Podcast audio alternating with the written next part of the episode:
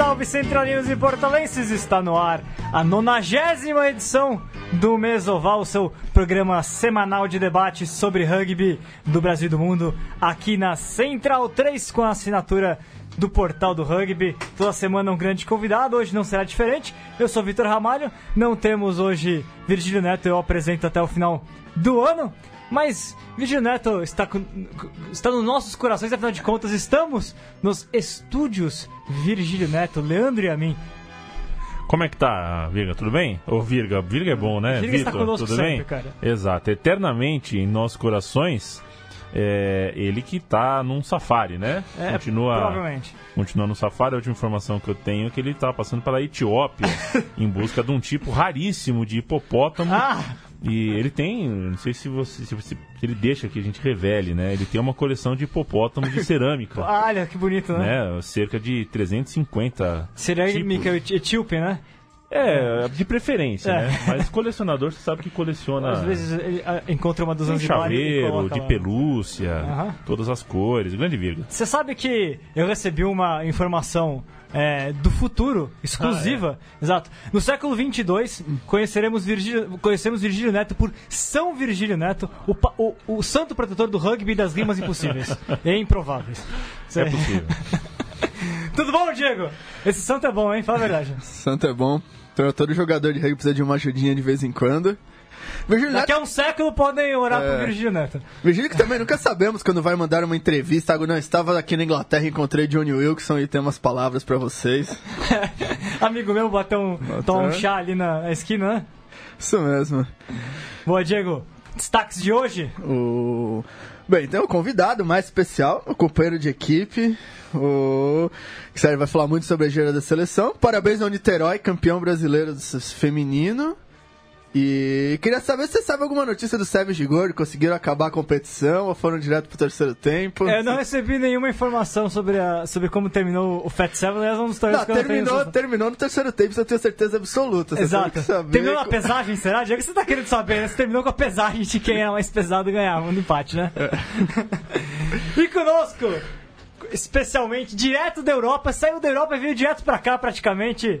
Ele, que é o asa, terceira linha e segunda linha também. O homem é um polivalente, viu, Diego? Toda hora tem uma posição diferente ali. 4, 5, 6, 7, 8, é um monstro. Ele que também joga na Poli Rugby. Gelado, Kleber, Di Kleber Dias, Gelado Montenegro, não é isso? É isso aí. Seja bem-vindo, Gelado. Obrigado pelo convite aí. É sempre legal poder participar de um programa desse. E parabéns aí pela, pelas entrevistas que tem feito aí. Show! Gelado que esteve na gira do Brasil é, pela Europa, três partidas que os tupis fizeram. Tivemos um 45 a 12 para a Alemanha. Depois o Brasil conseguiu a histórica vitória 23 a 19 contra a Bélgica lá em Bruxelas. E depois o jogo contra a Espanha que foi 67 a 28. Que uma gira que na verdade teve um saldo positivo pro Brasil no ranking. né? O Brasil ganhou uma, é, uma posi- duas posições, duas posições é, no ranking com relação a antes da gira, muito positivo é, o resultado final. Geraldo, antes da gente entrar no papo de tupis, eu vou deixar para uma segunda etapa porque eu quero falar antes de quem é o Gelado. Afinal de contas, começa, começa pelo seu apelido, Gelado. De onde que veio? Então, meu apelido veio na primeira convocação para a seleção brasileira juvenil, onde quando eu cheguei assim, fui tomar café da manhã, olharam para mim, você precisa de um apelido, todo mundo aqui tem.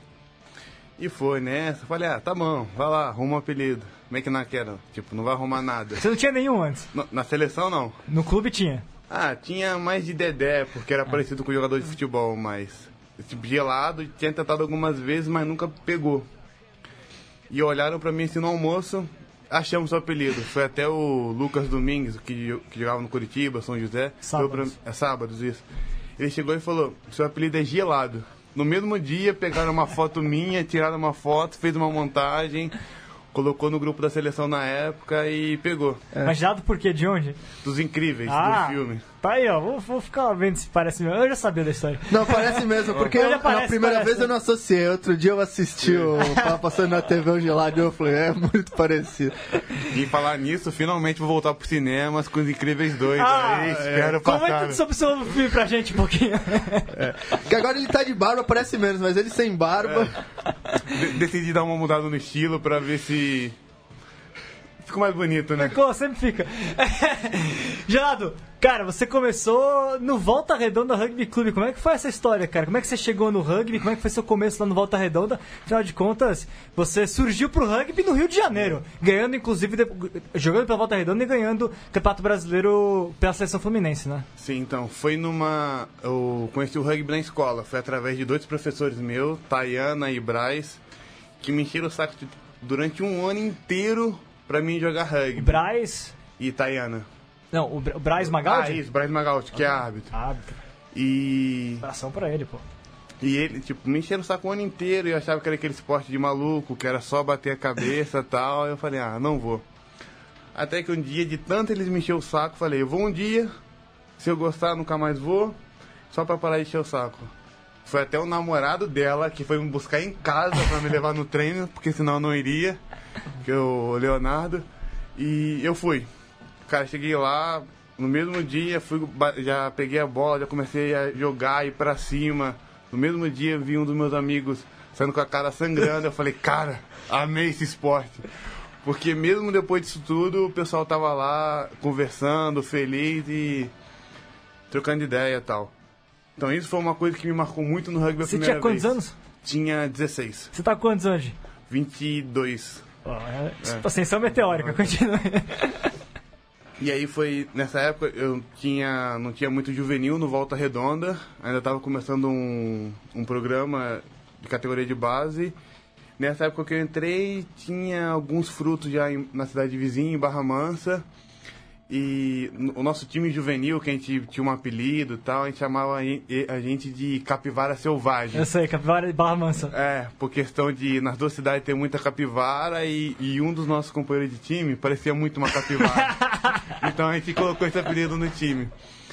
É, e foram vários anos jogando lá, joguei lá durante três anos, onde que a gente conseguiu algumas conquistas tipo inéditas para um time de interior.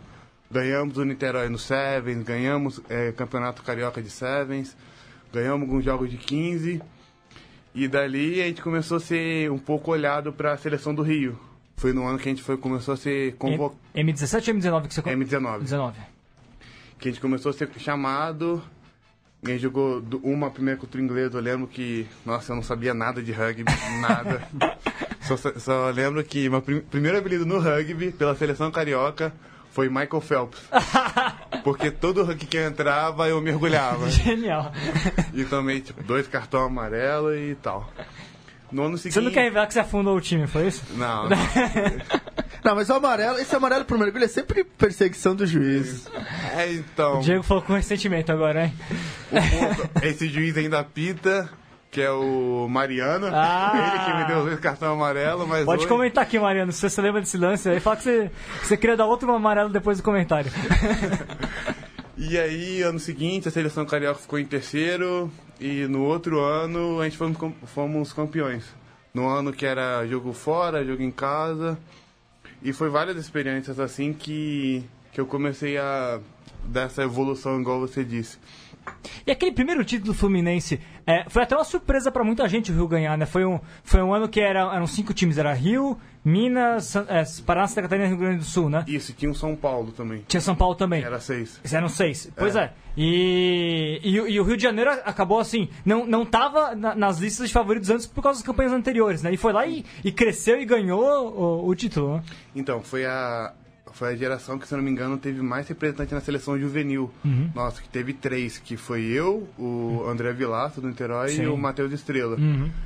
E foi uma, uma época que subiu, tipo, o pessoal, o pessoal do M17 e a maioria do M19 continuou.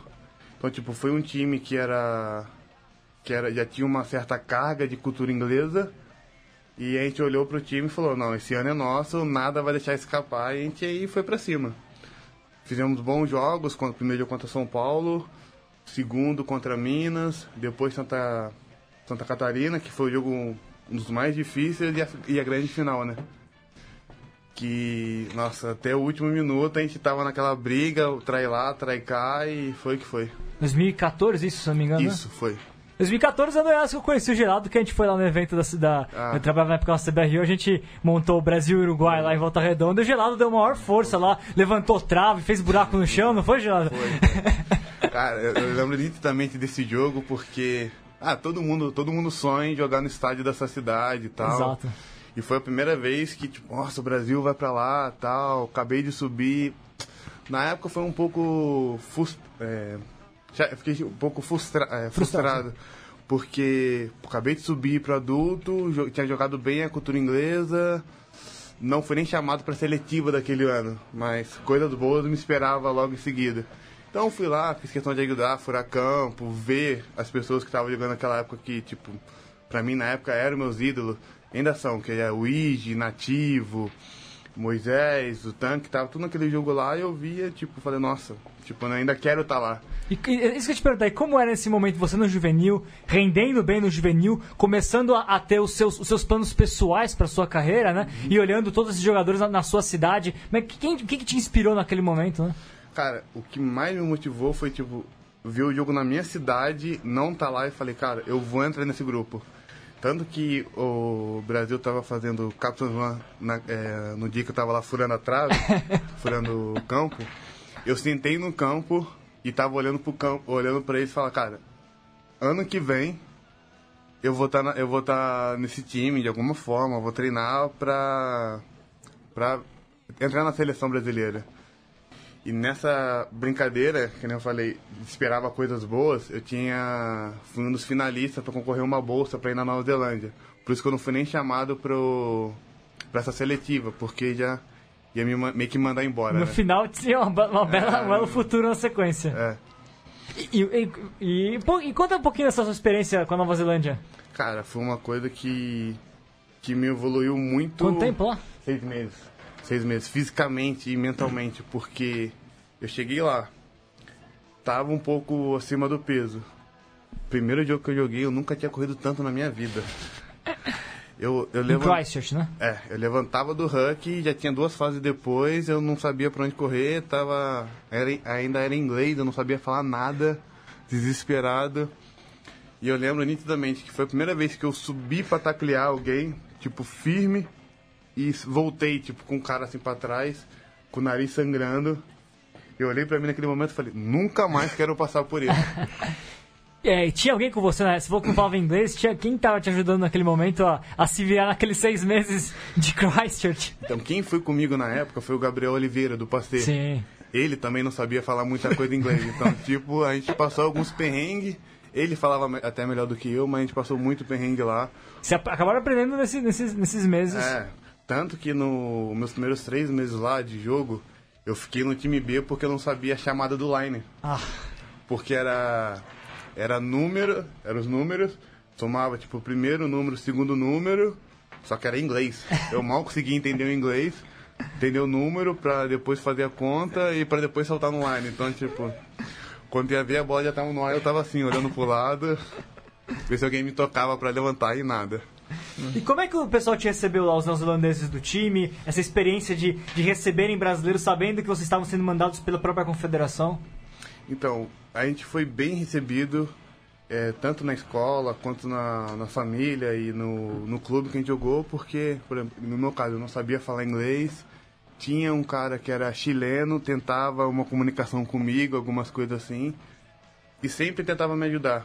Tipo, no ano que eu não sabia me posicionar, porque o cara falava, tipo, vai pra esquerda, vai, e depois vai pra direita, vai pra direita esquerda. Sempre tinha alguém, tipo, jogava em grupo de três, então anda, anda com eles e faz o que eles fazem. E aí eu fui aprendendo e adaptando. É porque as pessoas pensam, ah, eu sei falar inglês, mas quando você chega e tem um cara gritando, você correndo, é outro inglês, não é? Ah, Não, É totalmente diferente, cara. Eu sabia ma- mais o- mal, bem mal inglês de videogame. Quando o cara começou a falar. Com aquele sotaque kiwi, né? É, e os caras falam muito rápido e muito linka as palavras demais. Então, eu, eu morei na Austrália, eu fui no meu primeiro treino, tomei uma pancada, que tava lá o australiano, ele falou alguma coisa, eu não entendi nada. Aí os caras se posicionaram e chutaram a bola, e a bola caiu na minha mão, e ainda tava vendo se era touch, se era ataque, se era aquecimento e pau, uma, co- uma coisa eu aprendi na Nova Zelândia. Isso as pessoas do Brasil reclamam demais comigo, a seleção, onde que eu tenho em qualquer lugar. Que lá na Nova Zelândia não tinha, não existe touch. Não, não existe touch. Os caras vão lá e tecleiam. Igual no primeiro touch que eu fiz lá, eu lembro nitidamente, tipo, ah, é touch, beleza, passando, ia. e veio um cara, me deu só uma, só uma abraçada, que eu bati, caí no chão e todo mundo, oh, começou a gritar, é. Falei, ah, mas não era tanto, tipo assim, beleza? Aí eu começou a ficar, aí começa a ficar sério e acaba rolando taco aí no final da brincadeira. É, o Matias, que era meu treinador no Ura, também detestava touch. Falava que ninguém nunca aprende, ninguém, ninguém aprende nada no touch. Você só desaprende a jogar jogando touch. O Carly também pensa dessa forma, porque chega lá, ele olha o treino, é touch. Não, não, pode começar a taclear aí pra mim. Já começa a aquecer. E Gelado, aí você voltou da Nova Zelândia e veio pra São Paulo direto, né? Isso, é, eu voltei. da no- Começando com, com o Ollis de Jundiaí. Exato. Eu cheguei e voltei para o Brasil, em Volta Redonda, recebi uma ligação do Arnaldo, meu treinador desde juvenil, do Capivara Selvagem. Seu pai. É, meu pai. E ele olhou para ele e falou, ó, você quer vir para São Paulo? Daqui você consegue ir para seleção, treinar, te arruma um emprego aqui, você treina no meu clube, eu vou te ajudando no possível pra você conseguir chegar no seu objetivo. Eu falei, então tá bom, vou. Arrumei as malas, vim. Eu lembro que na época eu trabalha, trabalhava três dias para poder treinar dois. E eu ia, felizão. Eu, eu nunca me preocupei em acordar, tipo, 4 horas da manhã para poder ir treinar e voltar, tipo, 7 horas da noite e treinar de novo com, com óleos. Então, sempre eu ia feliz e voltava feliz, cara. E treinando com a seleção brasileira em São Paulo, na capital. É, no NAR, isso. Porque era uma coisa que eu queria e acho que, tipo, nunca tava tão, nunca tava tão palpável aquela, aquela oportunidade, então eu abracei com toda, toda a força. E na sequência, SPAC. Como é que foi essa sua passagem do SPAC? Por que, que você acabou trocando é, Jundiaí Louveira pela capital? Então, Na sequência, SPAC é. Poli, né? é, na época, eu, eu entrei no grupo, fiz meu primeiro jogo e, e como sempre, né? Você vai jogando, vai aumentando a, a cobrança em algumas coisas. Nessa, nessas cobranças, começou a exigir que eu tinha que jogar um campeonato mais competitivo. Que ficar jogando o Paulista B o ano todo não ia conseguir me evoluir como, Como jogador. como atleta. E aí eu recebi uma proposta do SPAC pra ir lá jogar, fazer um Super 8. E eu falei, então eu vou pra cobrir pra poder ver se eu melhoro tecnicamente, fisicamente e, e de ritmo de jogo. Pra ver o tão diferente que era. E, e no SPAC foi isso, eu joguei Super 8, meus primeiros jogos não, não tive tanta sorte, tive algumas lesões. Mas teve uns jogos bons pelo SPAC que eu lembro. É, eu, eu- os jogos que eu fiz, eu lembro que eu joguei bem, que eu, que eu tentei ajudar o clube na, na maneira que eu, que, eu, que eu podia nos jogos. Estando machucado, meio morto, eu tentava, eu corria, né?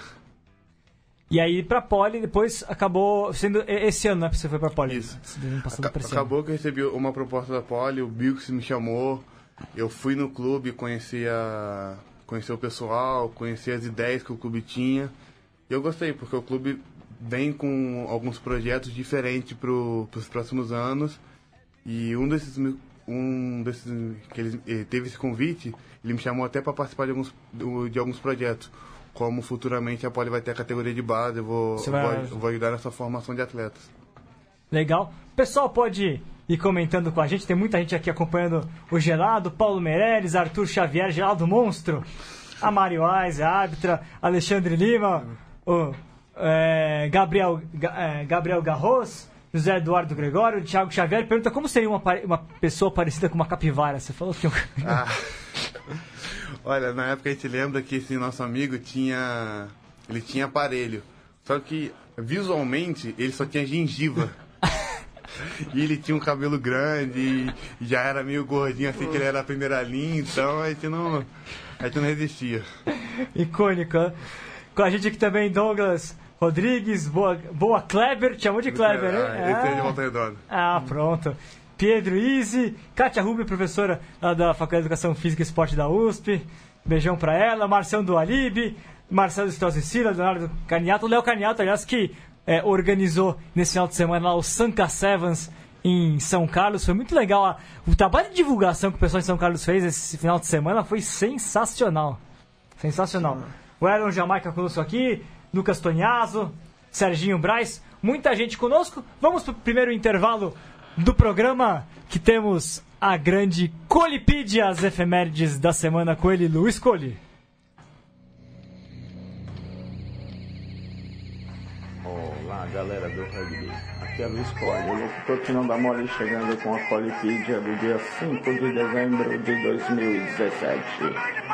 5 de dezembro, que é considerado Dia Internacional do Voluntariado, foi instituído pela ONU em 1985. Em 5 de dezembro de 1983, foi o dia do fim da ditadura militar na Argentina, que governava o país desde 1976. No dia 5 de dezembro de 2013, falecia o líder sul-africano Nelson Mandela em Joanesburgo. E também no dia 5 de dezembro, mais de 1891, falecia em Paris o último imperador do Brasil, Dom Pedro II. No dia 5 de dezembro de 1932, nascia o músico americano Richard Wayne Penniman, o Little Richard, e é dele esta música que vocês ouvem no fundo. No rugby, em 5 de dezembro de 1976, foi o dia do nascimento de Xavier Garbarrosa, jogador francês supercampeão com o Stade Toulousain. Campeão francês em 1999 e 2001 e campeão europeu em 2003 e 2005. Foi o maior pontuador do top 14 entre 2001 e 2003. Em 5 de dezembro de 1998 foi o fim da sequência de 17 vitórias seguidas da África do Sul contra num jogo contra a Inglaterra em Twickenham. A Inglaterra venceu a partida por 13 a 7. O recorde atual entre as seleções top do ranking pertence aos All Blacks e à Inglaterra com 18 vitórias seguidas. Já entre todas as seleções temos Chipre com 24 vitórias. Os aniversariantes da semana são dia 29 de novembro, uma falha nossa que não publicamos na semana passada, foi o aniversário de Virgílio Neto, o principal representante desta mesa oval. No dia 10 de dezembro, Lucas Toniaso, do desenvolvimento da CBRU, completa aniversário. E no dia 11 de dezembro, Ari Aguiar, um dos narradores de rugby da ESPN. Esse foi Luiz Colli para o Mesoval. Um abraço. Tá aí, Luiz, Co... Luiz Colli. Eu sempre falo Colli. Sabe que Colli tá errado? É Colli. Ele já me corrigiu algumas vezes. Eu tenho na minha cabeça, eu falo sempre Colli. É Colli. Luiz Colli o narrador que não dá mole, exatamente. Hum. Com as efemérides da semana. É... Geraldo, tem pergunta pra você aqui. O pessoal mandou. É, o Lucas Farias, Dedé, como Dedé. Qual a principal diferença entre o rugby do Rio e de São Paulo em relação ao jogo? Então, é, eles têm várias, vários níveis de jogos. Por exemplo, tem o Paulista A, que é a maioria dos times do Super 8. Tem o Paulista B, que já são times que vão para Taça Tupi. E o de jogo, assim, cara, acho que foram dois momentos distintos da minha vida, então não sei reconhecer, porque eu vim para São Paulo depois da Nova Zelândia, então, tipo, eu tava com outra pegada, jeito diferente, então não sei responder essa pergunta tão bem. Uhum. Eu vou fazer uma outra em cima dessa, então. É, em cada momento da sua carreira, você tem uma carreira que no fundo é curta, você é muito jovem é. ainda. O que que, o que que cada lugar te ensinou mais? O que, que você aprendeu de mais importante que você leva até hoje no Rio, em São, no, no Wallis, em São Paulo capital e na Nova Zelândia? Olha, começando até um pouco antes dos Capivara Selvagem, lá eu aprendi é, os valores do rugby. Amizade, companheirismo, respeito, disciplina, tudo isso lá eu aprendi lá. Então, isso foi, eu acho que, é o ponto-alvo, né?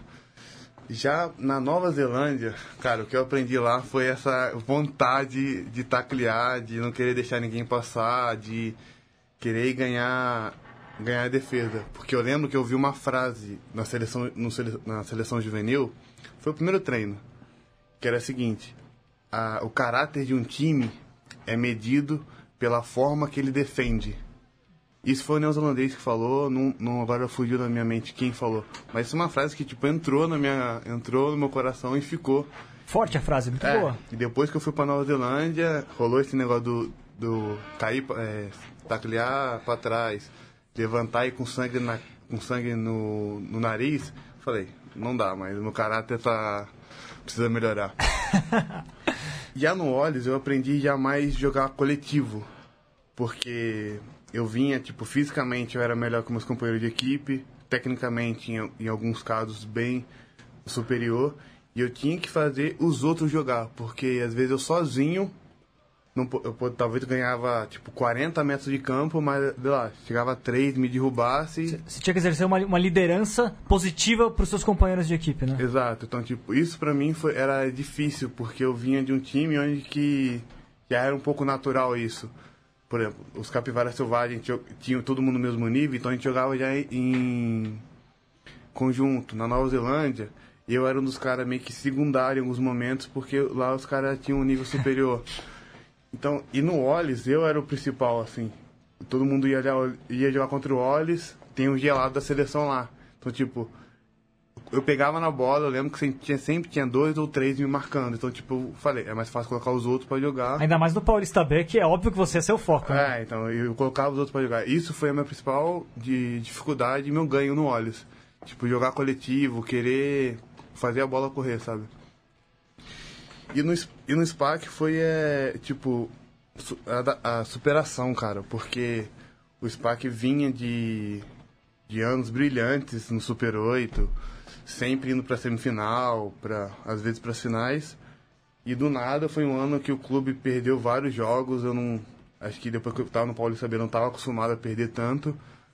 E foi tipo resiliência, tipo, perder, perder, perder, ganhar alguns jogos, perder, ter lesão, voltar, perder. Saber se levantar. É, e tipo, no, eu lembro que no jogo SPAC Band, que foi o último jogo do Super 8, que ia ver se o SPAC ganhasse, ou ia pra repescagem ou não caía.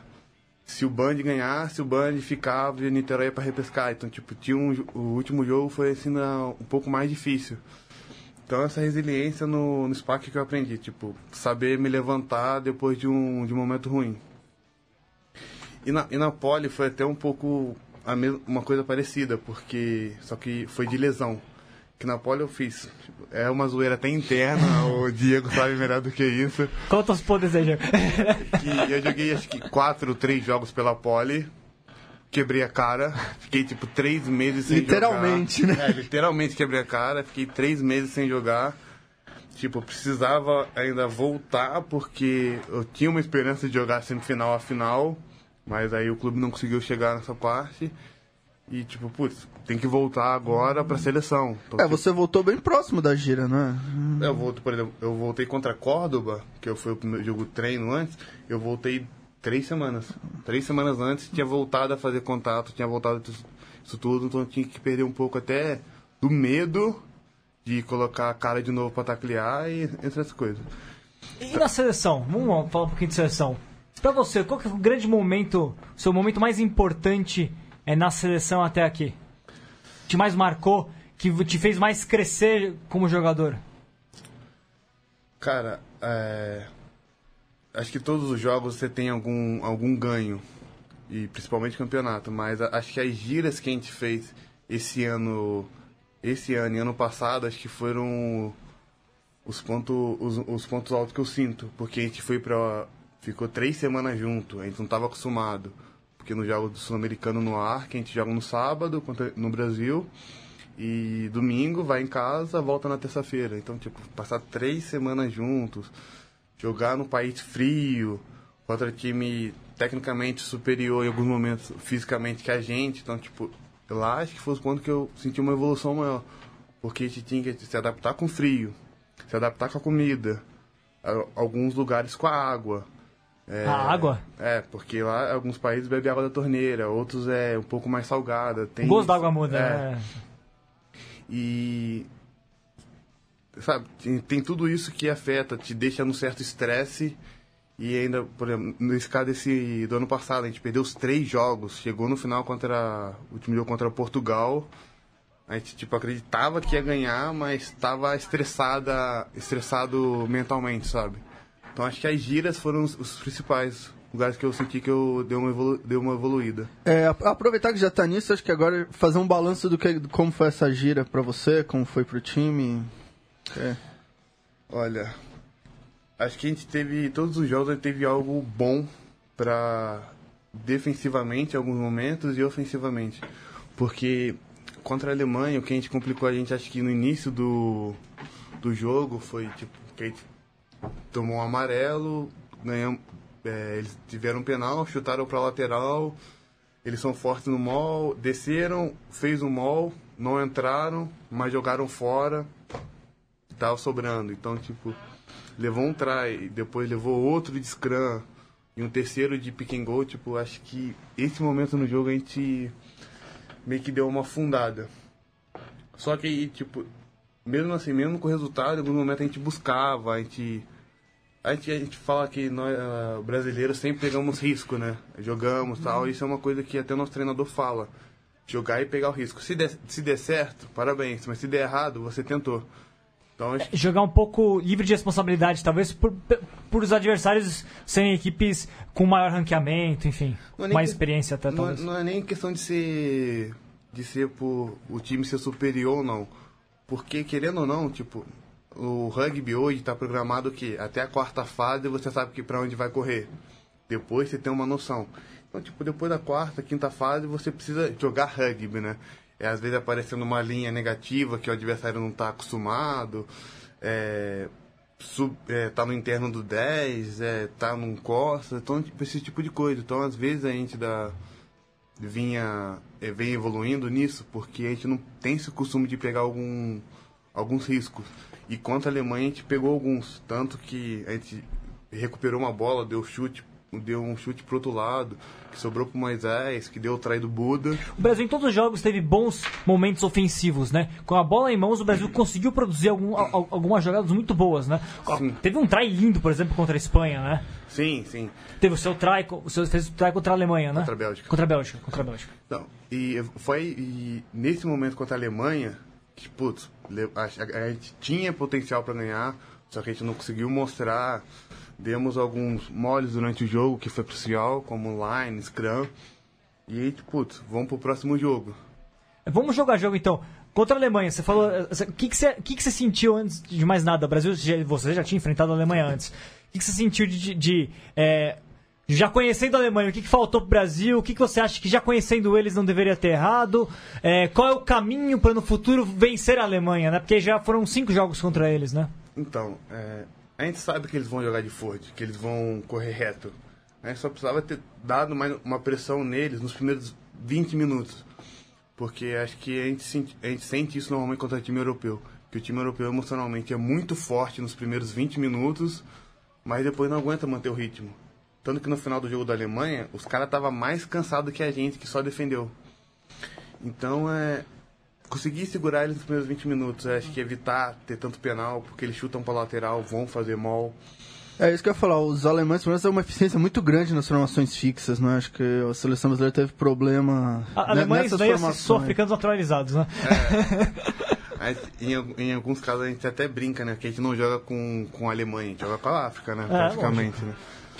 Mas, meio que é isso, sabe? A gente precisa ter mais calma, que a gente entra num jogo muito nervoso, acho que às vezes muito pilhado e, putz, deu uma coisa errada, a gente não conseguiu sair disso, sabe? E como é que foi essa passagem de vocês do jogo da Alemanha pro jogo da Bélgica? É, em termos de, de atitude, em termos de, de confiança, em termos de vontade, enfim. Qual foi o planejamento? Os erros que vocês identificaram contra a Alemanha que precisavam mudar contra a Bélgica e efetivamente mudaram? Como é que foi essa evolução, essa semana de ir da Alemanha para a Bélgica? Foi até uma, uma coisa engraçada que a gente conversou entre a gente, depois do jogo da Bélgica, a gente percebeu que a nossa semana contra a Alemanha foi bem melhor que a semana contra a Bélgica.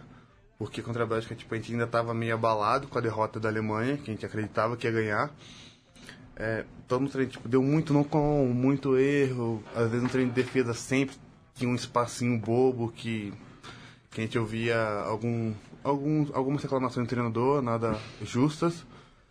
Então, tipo, a gente chegou no jogo, só que contra, contra a Bélgica teve algumas coisas que é, marcaram o grupo, tipo, de forma que faltaram respeito com a gente. Que foi, é, tipo, o jogo, é, o Brasil é o país que tem homens mais depilados do mundo. Então esse é o jogo da depilação, o jogo da A gente cera. brincou com o portal do Ranking te mostrou, a gente ach- achei muito doideira o que eles fizeram. Tipo, falou uma coisa meio que sem nexo e, É. tipo, acho que de alguma forma... Vocês entenderam como algo negativo. É, uma coisa, falta de respeito com a gente, sabe? Então, isso foi uma coisa que a gente entrou no jogo e falou: não importa o placar hoje, mas a gente vai ganhar o respeito desses caras, pra aprender a não mexer mais com a gente nisso. Então, é, a gente entrou com uma, acho que uma outra, uma outra energia, sabe? Tanto que os primeiros 20 minutos a gente tava lá batendo, defendendo, recuperando a bola, perdendo a bola e jogando, sabe? Eles acabaram fazendo um try nos primeiros 20 minutos e a, gente, e a gente não conseguiu é, marcar nada. É, primeiro- mas o... Ah. Ah, Não, mas que você falou um pouco também da Alemanha, né? O primeiro tempo, o segundo tempo do Brasil foi muito melhor que o primeiro tempo contra a Bélgica. E, e a, Bel- é, a Bélgica ao contrário. O primeiro tempo foi, foi, não foi bom e o segundo tempo foi muito bom no Brasil, né? Então, contra a Alemanha, eu ainda acho que o, o nosso melhor tempo foi o segundo. Sim, foi. E, e a maioria dos jogos, infelizmente, nosso melhor tempo é o segundo. Porque ainda, às vezes, em alguns momentos a gente deixa os caras jogarem em cima da gente, a gente não, sabe, não mostra o respeito desde o início. Então isso às vezes é uma coisa que Tá. afeta a gente. E, e- e render mais uns segundos é, não, não, pra você seria efeito do, do bom trabalho físico das academias, no caso? Sim, É efeito sim. disso. Sim, porque, por exemplo, no primeiro tempo a gente segurou os forwards dele o jogo inteiro, fisicamente, porque os caras vinham, pegava a bola lançado, vinha pra cima e a gente segurou eles. Tanto que teve vários lances, o cara tava na nossas cinco, que a gente jogou eles pra fora, que foram ótimas defesas, que aí nossa defesa realmente foi é, bem mais efetiva contra a Alemanha. E em alguns momentos, igual a gente, a gente acaba identificando como jogador, que eles começaram a ter dúvida deles mesmos sobre a gente. Porque o primeiro tempo a gente estava com dúvida, o segundo tempo a gente entrou com outra cabeça e tipo, meio que acordou, sabe? Foi onde que o Brasil começou a aproveitar as oportunidades nos forwards, que tipo, a gente vinha avançando, só que acho que era detalhes, tipo, de mão, de, de jogada que não tava dando certo. E aí, contra a Bélgica, você também sentiu essa nossa percepção primeiro tempo, é, o segundo tempo bem melhor do que o primeiro. Sim, bem melhor. Só que o nosso primeiro tempo já foi bom. E Sim, gente, melhor do que contra a Alemanha. É, super, e superou as expectativas. Porque no segundo tempo a gente já viu que ele estava cansado e começou a aproveitar, tipo, correr, jogar, jogar fora, bater nos fortes, pegar a bola um pouco mais, pegar a bola mais lançada e ter algumas linhas de apoio que foram cruciais nesse jogo da Bélgica. Primeiro try teu. Sim, foi, foi numa jogada que a gente fez, se não me engano, era cinco fases, cinco ou seis fases seguidas. Uma bola que o Will deu, o Lucas Miller cortou a defesa e você veio no apoio, não foi isso? Não, foi o Will deu pro Josh, o Josh. Josh, deu pro, Isso. pro Miller e, E eu, tava de, é, eu tava de externo no Josh, ele tava de interno e acabou e eles correram. E se você olhar no vídeo, ainda depois de mim ainda tem o, o Felipe, o Felipe Santos no meu lado, Hum. De cada apoio. acontecesse de apoio. Então, tipo, querendo ou não, ainda não é tão. É, não é uma coisa tão automática na gente, mas a gente tem melhorado nisso. Tipo, furou sempre ter algum apoio. E ne- nesse jogo, também contra a Bélgica, a gente aproveitou demais as, oportunidades é, 3 contra 3 contra 2, 4 contra 3, 2 contra 1, que surgiu atrás do Devet no, no final do jogo. Que a gente virou Felipe e pra- depois Devete, né? Vitor? É. E o que, que se atribuiu é, nesse, compara nesse comparativo com a Bélgica, né? Ali dentro do campo, vocês sentiam que, que o Brasil era superior à Bélgica? Como é, que, como é que foi essa percepção da comparação com o time que vocês não Porque a Alemanha vocês já conheciam. Mas e a Bélgica era uma incógnita de alguma maneira pra vocês, né? Apesar de já ter visto o vídeo antes e tudo mais. Mas assim, nunca tinha jogado contra eles, né? Como é que foi essa percepção ao longo do jogo, né? Do, pô, a gente não tem nada a, per eh, não tem nada a menos do que esses caras. Vamos lá, que, que, que dá, né? Foi, foi até o caso que você falou, que no primeiro tempo a gente tinha dúvida da gente. Se a gente conseguiria segurar eles, ganhar deles e tal.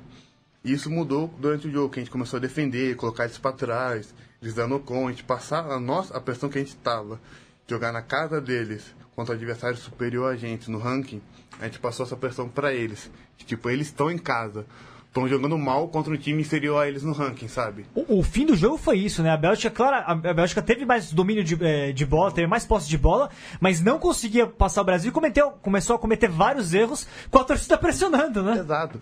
Tanto que uma coisa que eu normalmente não ouço torcida. São raros os jogos que eu ouço. E nesse jogo, eu ouvi, eu ouvi o tempo todo numa ação boa da Cidade Bélgica. pequenininha, apertadinha, É, né? apertada, a torcida gritando, é, eu falei, cara, tipo, vamos lá, né? E a gente continuando jogando. Só que eu comecei a ver as nossas ações boas, os brasileiros e alguns belgas que estavam lá, estavam gostando tanto do nosso jogo, que começaram a vibrar nos nossos tacles, na, na- na- nas nossas varadas, nos nossos trás, que aí, tipo, acho que nesse momento, foi também um dos momentos que aumentou essa pressão pro lado deles. Que nem a torcida deles estão torcendo pra eles, sabe? Então isso é uma coisa... O lado, o lado bom, mas ruim, né? Pro, do, do Exato. espírito do rugby. né? O cara não. Se outro time não gosta, nem te aplaude, né? E às vezes acaba sendo o contrário pro seu time, né? Tá, Então, ele, nesse momento, quando eles sentiram que a própria torcida estava contra eles e a gente estava melhor a eles dentro de campo, como é que eles começaram a duvidar deles mesmo e foi aí que, tipo, foi o meu try que já começou a trazer essa dúvida. Lance seguinte, um try de chute do, do Moisés pro Felipe, que foi outro try. E depois o try do Devete, com a gente fazendo várias fases, entra um pouquinho, paciência, entra mais um pouquinho, paciência, mãos, try, sabe? Sensacional. E aí a sequência, o jogo contra a Espanha, é, como é que foi essa, essa preparação? O jogo contra a Espanha talvez foi o mais impactante em termos de nível, né? A Espanha começou o jogo muito forte, né? E, e o Brasil é, veio, mudou, mudou o clima, antes estava jogando né, no, no, no frio, aí muda um pouco a situação climática do, do jogo. A- como é que foi essa preparação para a Espanha? O que, que você acabou concluindo a partir daquele jogo, né? Da, de uma diferença um pouco maior que teve com relação às demais partidas, né? Então, a gente saiu de uma semana, igual, a gente saiu de uma semana que a gente acabou de ganhar de um time melhor que a gente no ranking. Eufóricos Eufórico, a gente falou, mano, se a gente ganhou da Bélgica, a gente vai ganhar da, na Espanha. da Espanha. Foi até uma coisa, uma coisa que o nosso treinador comentou com a gente, o que acontece com a gente em alguns jogos. Porque, por exemplo, ele falou que a Alemanha nunca ganhou na Bélgica, na Bélgica. Ah, ele falou. E, tipo, e a gente foi lá, ganhou deles, do time superior a gente no ranking, no, no outro país tal. Por que a gente não faz isso em todos os jogos? Então foi, deu uma motivação bem grande para esse jogo contra a Espanha, a gente acreditou que poderia ganhar. A nossa semana, de novo, foi extremamente boa, produtiva. E chegamos no jogo, levamos, tipo, logo de início levamos um choque. Um time que jogava muito rápido. Era a sem- França, né, na prática, aquele time, né? Outra brincadeira, o time de francês que a gente Era a falou. França. É, não, isso eu queria perguntar. Me pareceu, acho que o Brasil nunca tinha jogado esse jogo de mão. E mesmo no jogo interno brasileiro, o offload, quando não tem muito. Então, como é que vocês sabiam que isso ia acontecer? Vocês bolaram alguma coisa pra tentar evitar esses offloads todos? Ou foi uma coisa. A gente tem um padrão que é tacle duplo, que é o externo dar o interno, para ele taclear abaixo e o interno vir alto. A gente tem essa, esse padrão que é o de defesa, a maioria dos times hoje usa. Só que no jogo a gente não conseguia nem posicionar para ter esse tacle duplo. Então, em alguns momentos, é, o cara tava marcando, tinha que flutuar rápido para chegar defendendo a ponta e nessa ficava sempre um contra um. Então, tipo, um contra um em alguns casos ele estava. Você tinha que correr para taclear e não conseguia dar um tacle tão positivo. Os caras colocaram uma velocidade de jogo, tipo, acho que Completamente diferente do jogo da Alemanha. é, fora do comum, porque a diferença já deles para a Alemanha, eles duelavam antes do contato. A Alemanha e a Bélgica pegavam a bola lançada e vinha reto, vinha no seu meio. Já a Espanha, você tá ali esperando, acha que ele vai vir no seu meio, ele dá uma pisada, pisadinha boba e é o tackle negativo. E tackle negativo, atrás de tackle negativo, a gente acaba no, fica difícil defender. Então, tipo, a gente levou um choque, de, meio que um choque de real- realidade no início do jogo, que a gente acreditava que podia ganhar, e nossa, tipo, mano, vou ter que treinar, o dobro pra poder ter uma chance. E esse, é- o, o resultado do jogo foi efeito dos primeiros minutos que vocês sentiram o impacto, na sua visão. Hum, provavelmente, acredito nisso, porque, cara, a gente tem- é, eu- foi até engraçado que depois do jogo da Espanha, eu me senti, tipo, um inútil. tipo, um inútil, porque, cara, eu corria, tentava taclear, tentava fazer tudo. E Os caras sempre ganhavam campo, sempre tinha, sempre tava sobrando em algum lugar, e, tipo, Aí você falou da correria, esse, é, esse pra mim foi o único jogo que me pareceu que o Brasil acabou cansado. Os outros dois pareciam que o Brasil acabou. Apesar que o Brasil fez trás no final do jogo, aliás, um, um lindíssimo, né? Uma jogada de, de mãos ali. Então, é, e isso que a gente. rep- Você falou nisso, a gente estava assim, exausto, cansado. Só que a Espanha estava mais. Porque o ritmo de jogo da Espanha no início do, do, do início pro, pro segundo tempo diminuiu demais. A gente começou a defender eles melhor, porque conseguia posicionar, teve alguns saques positivos. E a gente começou ainda a ter mais apoio entre a gente, sabe? Provavelmente a Espanha deve ter visto o jogo contra a Alemanha e percebido que o Brasil caía, é, o rendi- é, não, não começava com a intensidade necessária no primeiro tempo. Então eles, na estratégia, vão atropelar no começo e ver se eles aguentam, né? E com abrir a porta, eles. Talvez, é uma, é uma, é uma possibilidade, né? Pode ser, é bem provável isso. Porque, tipo, por mais que a gente tentava fazer as coisas no ataque, eles talvez viram nossos jogos, ele viu que a gente joga fora e às vezes volta. Mas sempre quando a gente ia pra fora, sempre tinha cinco caras a mais, tacleava, turnover e mãos de novo. Agora, pensando nesse jogo da Espanha, nos aprendizados que ele traz e o jogo contra a Alemanha, é, usando esses dois jogos para pensar o America's Rugby Championship, né? É, há, na, nas Américas, talvez o, o jogo contra a, contra a Alemanha seja mais próximo do padrão que você enfrenta ou não? Porque o, o estilo de jogo da Espanha é mais diferente de outros que a gente encontra na América do Sul, sobretudo, né? Eu acho, por exemplo, o estilo da Espanha lembra um pouco o estilo da Argentina. É, é que a Argentina tá no nível. É, tá, mas digo a Argentina Sim, aqui, sim, sim, não sim. a Argentina aqui. Porque eles jogam rápido, jogo de mão, sempre tem apoio, offload. Mas acredito, o jogo do, da, da Alemanha me lembra muito o jogo dos Estados Unidos e um pouco do Canadá, porque eles não. Eles sempre vão reto. Sempre vão reto, faz tipo três, quatro fases e abre pra linha e vão reto de novo. Não tem esse. E para pensar Uruguai e Chile, Já Uruguai e Chile, se a gente começar a defender da mesma forma que a gente defendeu os jogos da Europa, eu, eu não, eu, do- dos jogos que eu sinto, eu não sinto que o Uruguai def- ataca tão rápido quanto eles. Eles têm um uma boa continui- continuidade, mas não é tão rápido quanto eles. Então, se a gente conseguir eh, se posicionar igual a gente se posicionou na Europa, defensivamente a gente vai conseguir segurar eles. então é, o maior, maior acréscimo da gira para você é no aspecto defensivo, Sim. em evolução defensiva. Exato. Porque, querendo ou não, acho que foi uma coisa positiva pra gente na gira, que todos os jogos a gente marcou try, Sim. todos os jogos. E bem, e bem trabalhados os trás. Exato. Por exemplo, você. Quando você vê um placar de jogo, tipo, você vê 67 a 0, 67 a 5. A gente foi 67 a 28, porque. Super tipo, rugby. É, a gente, a gente trabalhou até o último Já você momento. tava no Crusaders, né? É, mas isso, isso eu tava pensando também. Faz muito tempo que o Brasil não tem um jogo que ele não marca nenhum ponto, né? Isso é uma Sim, coisa sim. que. É é. É, não, raríssimo. Que não Antes era né? muito comum, há 4, 5 anos atrás, era absolutamente normal. o Nem Brasil... ponto que não marca try. É. É, vem fazendo trás em todo jogo, né? Então, tipo, isso é uma coisa posi- muito positiva pro, pro grupo, que, tipo, a gente sabe que agora tem total condição de fazer 28 pontos em qualquer seleção agora. Talvez se a gente pegar. Talvez não, se a gente pegar esse ano, jogar contra o Canadá e Estados Unidos, no ARC, a gente tem que marcar pelo no mínimo 28 pontos. Porque a gente tem condição, tem eh, habilidade para isso e tem oportunidade para acontecer isso durante os jogos.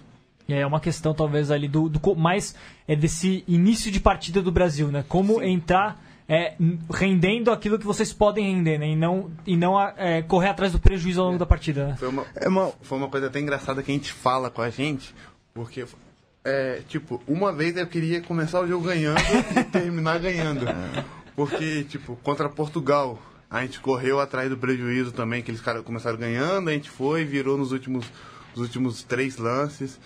É, Só contra- contra o Paraguai, né? Que foi do É. começo ao fim. Contra o Chile no Arc foi a mesma coisa. Foi no segundo tempo que a gente começou, tipo, e consegui ganhar campo. Esse foi aquele no Pacaembu, não é? Isso. Contra o Chile no Pacaembu, contra o Canadá também no Pacaembu. Então, tipo, que a gente começou, tipo, Canadá, a gente começou perdendo e depois que a gente, tipo, foi atrás. Então a gente tem que começar bem nisso do jogo. eu- isso daí tá totalmente errado, que eu tava pensando que uma, isso é muito do- geralmente os primeiros minutos são sempre do time da casa. O time da casa começa sempre querendo jogar melhor, mas o Brasil, mesmo quando joga em casa, também. Não, é, é que a gente, come- é, a gente precisa talvez começar a, se, é, a ligar mais a chave no início. Eu não sei como a gente vai fazer isso, se é uma coisa de grupo, se é individual, mas... Pa- Para a defesa do Brasil, é, o único time que o Brasil entra em campo com uma diferença muito grande a seu favor é contra o Paraguai hoje, né? Os demais são todos times ou do mesmo nível ou, ou superiores. Então, é, é normal que, o- que o Brasil comece preocupado com o jogo que ele vai fazer para pensando no adversário É, e sim, não mas- só no seu é, próprio mas jogo. eu né? acho que o Jota falando, tem muito a ver, tem os time, o time tem muito uma coisa assim do- de psicologia de grupo. Tem time que tem problema pra segurar o resultado no final, tem time que tem pra, pra começar ganhando. O Brasil tem um tem poder time... de reação fenomenal pelo, pelo que ele tem mostrado. Né? Isso Então, é, é uma, são, é, são características do time. Eu acho que também começa um pouco a já ficar pesado também, às vezes. Não, que já entra com essa coisa. Não, temos que jogar bem os primeiros 20 minutos. O time que perde muito jogo no final começa a chegar a faltar 20 minutos e o time também começa, não, porque agora temos que segurar e temos então uma coisa que Diego, começa. em falar em, em momentos mais constrangedores, a gente tem aqui você comentando.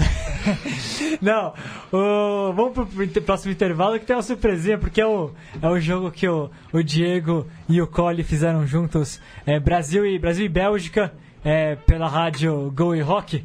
Temos um trechinho pro intervalo. Daqui a pouco a gente volta. E começa o jogo. O Scrum ficou parado, a Bélgica saiu com com Montosi e Jenstorff anota o try da Bélgica. Ele passa com facilidade pelo lado esquerdo da defesa do Brasil. sem problemas, entra no Ingol e apoia a bola. 5 a 0 para a Bélgica. É, 5x0, vamos esperar o chute. O Bélgica que já jogava em vantagem, o Brasil colapsou o Scrum o juiz deu um. já estava já tava em vantagem. E como eu falava, as formações físicas são fundamentais. Você vê uma bola que sai com qualidade do Scrum, é uma bola que vai com qualidade para a linha e é muito mais fácil para os jogadores de linha fazerem uma jogada. Uma excelente jogada da Bélgica, jogou aí por dentro da, da defesa brasileira e abre o placar. A Bélgica que jogou, acho que a maior parte do tempo, com certeza jogou a maior parte do tempo no campo de ataque, próximo do gol brasileiro, e agora é recompensado. O Brasil precisa agora levantar a cabeça. Florian Piron completa com o chute de conversão. 7 a 0 para a Bélgica. Serve a bola, se concentra, partiu para o chute e três pontos para o Brasil. Três pontos, o Brasil abre o placar, que é importante, e responde já o try rapidamente, mostra que está no jogo. Josh Higgs, que é neozelandês, casado com uma brasileira, que acho que morou na Irlanda antes, antes de chegar para o Brasil, e hoje joga no Jacareí, um jogador que realmente se adaptou muito bem à seleção e que tem muita qualidade. Parece que é fim do primeiro tempo. É, fim do primeiro tempo, 7 a 3 para a equipe da Bélgica. Um jogo que o Brasil se complicou muito nos próprios erros, muitos penais, formações fixas erradas, erros de passe, como agora do Texudo que deu a bola para o belga. E, e os belgas que não tem nada a ver com isso. Tá po- tá lá um pouquinho da transmissão. O pessoal pode ouvir inteiro os melhores momentos. Depois tem o trai do gelado narrado pelo Cole e pelo, e pelo Diego também. É. Trader, trader gelado, segundo traz falando na seleção, né? Sim, segundo try aí, pô. Eu tô gostando de jogar na Europa, né? Cada dia na Europa, um tryzinho. tá sobrando. É que segunda linha, primeira linha é difícil fazer try também. Gelado, o que, que você prefere? Primeira. É, segunda ou terceira linha? Oi, não pode falar que você está à disposição do treinador porque ele quiser. Exatamente. Onde que você se sente melhor? Jogando de segunda, jogando de asa, de oitava? Cara, eu me sinto jogando, primeiramente, né? Não importa a posição, eu quero jogar. É porque você é um jogador polivalente, né? Que é um dos que mais são flexíveis né, na, na colocação em campo. É, no- nos Forge, sim. É, porque, por exemplo, eu jogo quando eu jogo de terceira linha, eu fico mais livre para poder taclear, entrar nos hooks, ter é, esse tipo de ação. Mas quando jogo de segunda linha, eu tenho mais oportunidade de é, carregar a bola e fazer a função de terceira linha. Então, ah, o que colocar, tô jogando. né? E, é, e, e pra sequência da carreira, Gelado, o que, que você tá pensando pro ano que vem? A falou um pouquinho de America's Rugby Championship, mas qual- quais são seus, suas metas pessoais? Gelado na pole, gelado na, nos tupis? Olha, esse ano na pole, eu tenho certeza que o Carly vai rir disso, mas eu quero jogar todos os jogos do ano. Opa, ó, Carly, pode jogar- anotar aí? Que eu puder jogar na temporada pela pole e jogar. Porque é muito ruim ficar sem jogar pelo clube, ficar pro lado de fora e tal.